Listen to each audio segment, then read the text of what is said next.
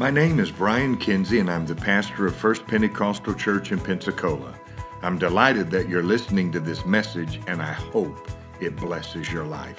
If you'd like to submit a prayer request or if you're interested in a personal Bible study, you can call us at 850 477 1100 or send us an email at firstpent at firstpent.org. We hope you enjoy this message. Today. And I appreciate you joining us. And now, Brother Scott Graham. Hello, it's a delight to join you today via this online platform to share something with you from the Word of God. And to begin that, I want to read from Hebrews chapter 10, verses 32 to 36. The writer says this But call to remembrance the former days in which, after you were illuminated, you endured a great fight of afflictions, partly whilst you were made a gazing stock, both by reproaches and afflictions, and partly whilst you became companions of them that were so used. For ye had compassion of me and my bonds, and took joyfully the spoiling of your goods, knowing in yourselves that ye have in heaven a better and an enduring substance. Cast not away therefore your confidence, which hath great recompense of reward. For ye have need of patience, that after ye have done the will of God, ye might receive the promise. There was no way he could have known he was becoming the motivation for a sermon. I suppose that would have been impractical. A sermon was the last thing on his mind. Besides, he was only probably five years old or so. His name was Nathan, and I met him in a fashion in an airport back a couple of years ago. Okay, I didn't actually meet him, but I was really entertained by him, especially since he was going to be on a different flight. He was seated across from me with his mom and dad in the waiting area while we each waited on our respective flights. And his dad was occupying the time telling his son hunting stories. Now, he was a pretty gifted storyteller, and I got to admit, I was enjoying hearing them myself. But what was so entertaining to me about this situation is that every time his dad would pause for any reason, this little guy wanted the story to continue. And it didn't take a long pause. In fact, sometimes the guy was just stopping to tell his wife something or to listen to an announcement that was being made over the PA system or maybe just to catch his breath for a second. But it didn't matter. If more than about a half a second passed, little Junior would encourage Daddy to continue with the same phrase every time. What comes next, Daddy? What comes next? And if Dad did not immediately progress with the narrative, Daddy, hey, Daddy, what comes next, Daddy? See, that little boy had only one interest whatever came next in the story. And I can understand that somewhat. I've, I've had that, I've seen it. In fact, I have a little of that right now. We know where we are. We're vitally interested in what's going to happen next. How's this going to work out? What comes next, Daddy? What will God do next? What's the next step in the process? Where will tomorrow take us? What will tomorrow hold? What will another sunset demonstrate? I mean, we know where we are. We've never been here before, but but we really want to know where are we going to be? I know what's happening now, but daddy, what comes next? What's after this? Well, I, I can't predict your your tomorrows or forecast how this current situation is going to unfold. The more I read online, the less I think I know, but I can tell you that the Word of God does give us a few before and after truths. There are a few things that I know for certain come after in the Scriptures. And I thought maybe I'd share about three of those with you here today that the Bible is pretty clear about.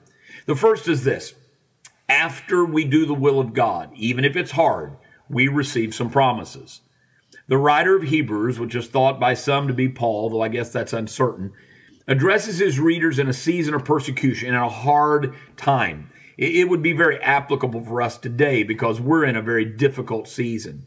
He reminds them that they had gone through some hard times before. Shortly after their conversion, he says they endured a great fight of afflictions, is the phrase he uses. The writer says you've been through some things before, and now apparently something like that has come upon them again. They're going through another round of difficult times. And they were weary. They were tired. They didn't want to go through this. There didn't seem to be any end in sight. And so they had that same question that that little boy had in the airport Daddy, what comes next? Well, the writer gives them an answer. I read it to you moments ago. It's, it's in verse 36 of Hebrews 10. For ye have need of patience, that after you have done the will of God, you might receive the promise. He, he just said, don't get caught up in the right now. There's a promise coming, so long as you do the will of God while you're going through this tough time. Don't get so focused on the after that you can't control that you neglect the right now that you can control. No, you can't control the virus. You can take steps to maybe to, to lessen the risk, and I think we all should, but we may not be able to control the circumstances around us right now, but we can control ourselves in these circumstances. And the writer says, just do the will of God. Do what you can. Keep your focus on that. There is a promise coming for those who do the will of God. You say, well, what's the will of God in this thing? Well, I can direct you to that in 1 Thessalonians 4 and 3, where he says, This is the will of God, even your sanctification. God wants every one of us in the middle of this thing to be sanctified to him. That word sanctified just means set apart, set apart from things that are evil and set apart to things that are righteous, set apart from the world and set apart to God. It's very interesting for those of us that are uh, are, are living through these shelter at home or this this this abide at home orders that are out we're automatically cut off from, from some things in this world, at least the things we don't choose to bring into our home. We're separated from some things out there. And it gives us a unique and wonderful opportunity to be separated to God during this season. You can use this time to deepen your prayer life, to spend time in the Word of God with some other things that have been cut off from your schedule. Now you can do the will of God in this window and seek Him and draw close to Him. Now, I'm going to readily admit that sometimes the will of God can, can, be a hard thing. It can be some tough things to go through. None of us enjoy what we're going through right now. The will of God is sometimes marked by suffering, by pain, by loneliness, by fear. We go through those things. But if God so wills, just know that if you do it, if you do the will of God faithfully, a promise is coming. Even if God wills that you have to go through a tough time, if you do it and you do it faithfully, there's a promise coming. Paul wrote to people who were going through unimaginable horrors, and yet he said, if you just do the will of God, on the other side, after, what comes next, Daddy? A promise is going to be fulfilled in your life. Peter wrote this in 1 Peter 5 and 10. But the God of all grace, who have called us unto eternal glory by Christ Jesus, watch this, after that ye have suffered a while, make you perfect, establish, strengthen, settle you. He said that that process of perfection, of, of being established, of being strengthened, some of that only comes after we've suffered a while. I may not understand why the will of God leaves one person through this valley and another one through that valley. I, I don't like it. I don't understand why sickness and financial pressure and family struggles come to certain folks and they darken our days. But I know that no less than the Word of God says that we will pass through those things and that after we do, there's a promise coming. He will make us perfect. He will establish us. He will strengthen us. He will settle us. I can testify personally that some of my darkest nights have produced his strength in me. Some of the deepest valleys that I've walked through have, have led to spiritual wholeness, to settling, to establishment in my life. If we do the will of God after, what comes next, Daddy? After. God works in our lives. If we just go through that process. I'm sure right now you know individuals in your church family and maybe in your natural family. And, and if, if that little boy, if Nathan were here, You'd say, say, Daddy, th- this family's gone through financial pressures and now he's been laid off from his job because of this virus. What comes next, Daddy? Oh, after I'm going to make him perfect. But, but daddy, this family's got somebody that's been afflicted by this virus and it's very critical. What comes, what comes next, daddy? I, I'm going to establish them. Daddy, this family has, has had all kinds of pressures and challenges, and now there's this additional pressure, this virus, and, and, and their home is in some uproar. Daddy, what comes next, Daddy? Oh, I'm gonna, I'm gonna settle them. God says if we just go through these and do the will of God in this process, that there are promises that come afterwards. The second thing I look at and learn from Scripture is that after we purify ourselves, the Word of God can speak into our lives more effectively. Just please observe with me for a minute what I mean by that. Israel is nearly complete with their wilderness wanderings, and Canaan is just over the river. They're just about to enter into the promised land. Moses' days of leading them are drawing to a close, and before he leaves the scene, he wants to reiterate to Israel one more time the word of God. He wants to go over the commandments. He wants this word to be effective in their lives. But the word of God doesn't come until something else is done first. Deuteronomy 1, 4, and 5. After Look at that word. After he had slain Sihon, the king of the Amorites, which dwelt in Heshbon, and Og, the king of Bashan, which dwelt in Ashtaroth in Edrei, sorry, on this side of Jordan in the land of Moab. Then began Moses to declare this law, saying, It's interesting to me that the word of God found liberty to speak into their lives after some things were killed. After some things that opposed God's word and God's ways, they had to be dealt with. These two kings had come out against Israel. They had fought against them. They tried to keep Israel from getting to the promised land, from getting to their prophesied destiny. I want you to notice the pattern. The Word of God. Moses could not share with them the Word of God until they killed these things that were trying to say to them, you are not going to become what God wants. You're not going to get where God wants to go. These negative influences in their life, these things that tried to say to them, you are not going to heaven, had to be dealt with. At some point, you and I, if we want the Word of God to really have free course to minister in our lives, we have to be willing to war against anything that tries to say to us, you will not be what God wants. You're not going to get where God wants you to go. Your destiny will never be fulfilled. When we kill those voices, when we kill those things out of our lives, then the word of God speaks. Oh, I, I know, I've, I believe that preaching produces purity, but in this context, purity precedes the preaching. Before the word of God could really speak to them, the people had already defeated the opposing forces. Notice another example. Abraham is on his way to Canaan. Lot and all his corrupting ways are tagging along, and this was not to be. For the Lord had told Abram, get out of your country, get away from all your family, get away from all that. He said, if you do that, if you separate yourself from all that negative stuff, then I will make of thee a great nation. Then I will bless thee. Then, then, then, if you get away from that, but instead, he took Lot with him, and all kinds of problems arose. You're familiar, undoubtedly, with how their herdsmen began to fight, their flocks began to have conflict with one another. So God says, You've got to separate. He gives Lot the opportunity. Abraham gives Lot the choice. You want the well watered plains or you want the barren mountains? Oh, but with the well watered plains, of course, you get these cities named Sodom and Gomorrah. The one looks naturally enticing, but it's spiritually damaging. The one looks naturally unappealing, but it's spiritually healthy.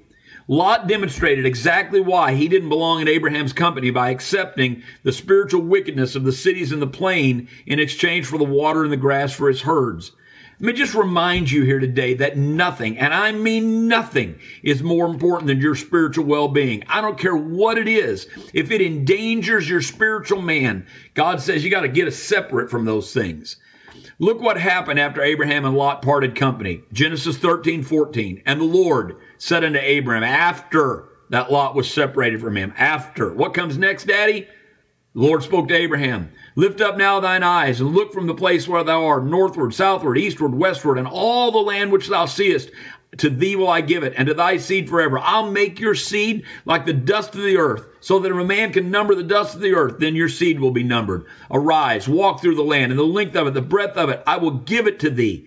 That prophecy only came to Abraham after Lot was separated from him. It just kind of seems to me that God seemed to be saying, Abraham, I was just waiting for you to realize that some influences aren't positive for you after you separate from them, my word will begin to speak to you. There it is. Purity precedes the prophecy.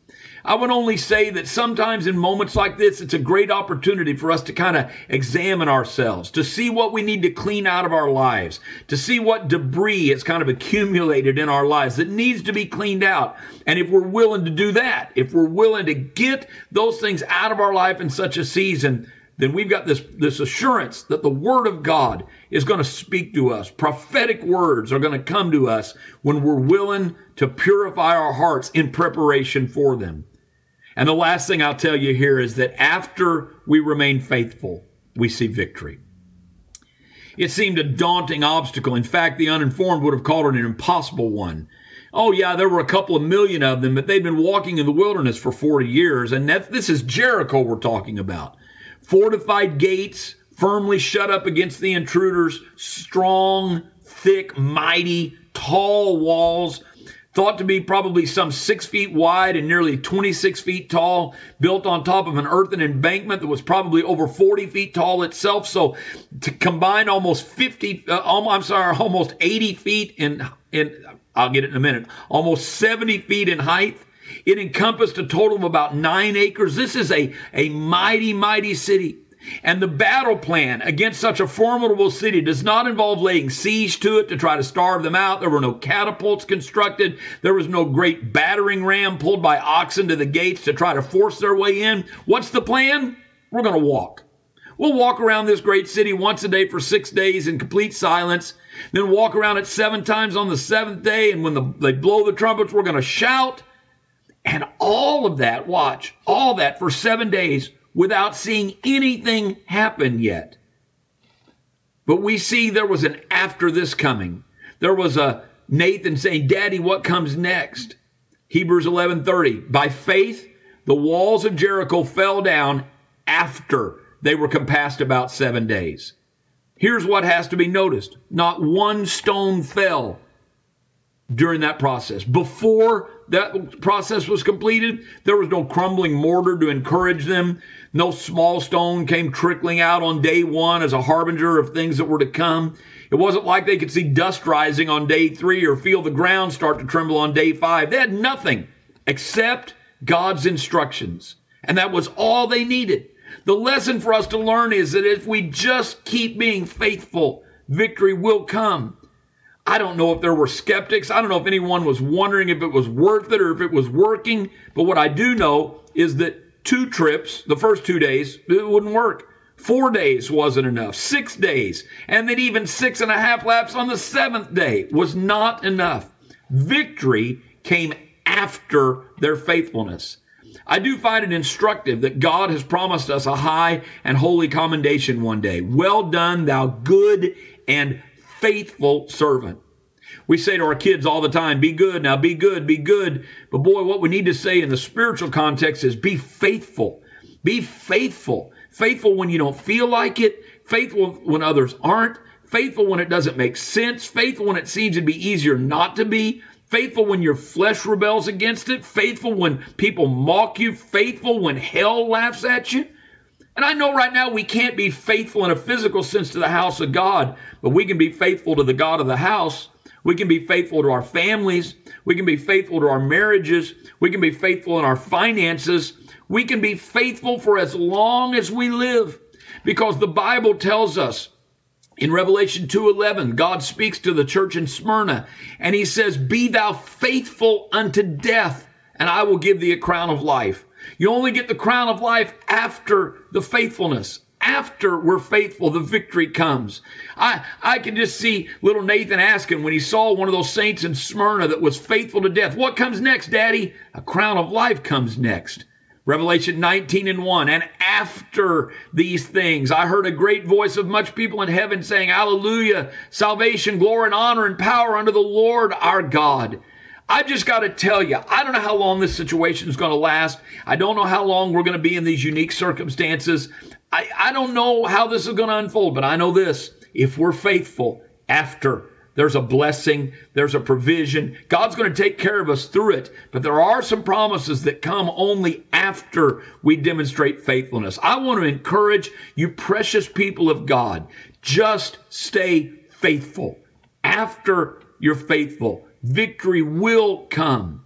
Nathan is asking a very important question tonight. What comes next, Daddy? What comes next? Well, from the Word of God, I can tell you after you do the will of God, promises come. After you prepare your hearts with purity and kill out, kill away, and separate those things that try to derail your prophetic destiny, the Word of God speaks to you. And after you remain faithful, victory is absolutely certain. Be encouraged today. I know we know where we are. We don't know where we're going, but we know this.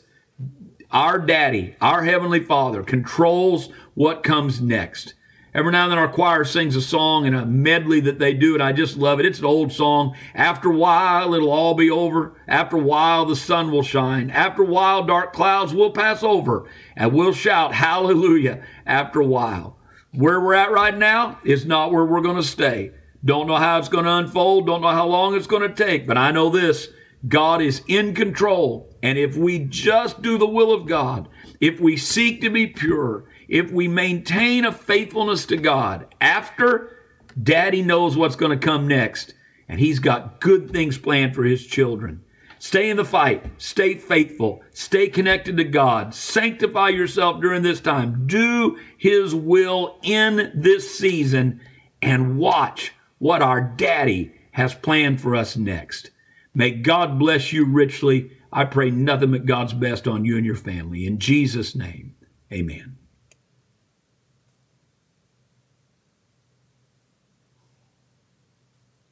We just heard a very tremendous word about being faithful, and that God, after that faithfulness, will give us the promise and do in us what He has declared to do. So, there are two things that I want you to be faithful to that I think is very important. I want you to do your rule of five or your daily devotion. I want you to stay very faithful to that. And I want you to bless others and encourage others with your words. Now, that can and should include you calling the backslider that God puts on your heart and inviting them back to church. Whenever we are able to come back, I believe that if we will reach out to them, God will bless that and bring that backslider back and see them refilled with the glorious gift of the Holy Ghost and rededicate their life to Jesus Christ. That is what we want to see happen.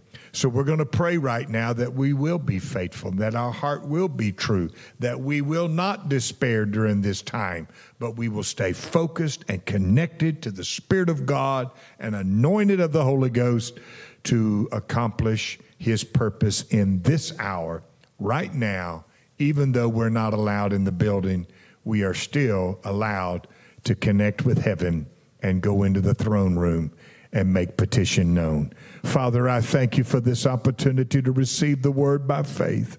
I thank you for the wonderful and sweet people of God who remain ever faithful even during these difficult times. Lord, we're going to talk to you every day. We're going to connect with your spirit every day. We're going to ask that your word would minister to us every day of our lives. We're going to stay faithful to the God of the house and we're going to reach out to the backsliders, reach out to others, speak words of encouragement, and let them know that our God is a faithful God and He will come through with the promise in Jesus' name.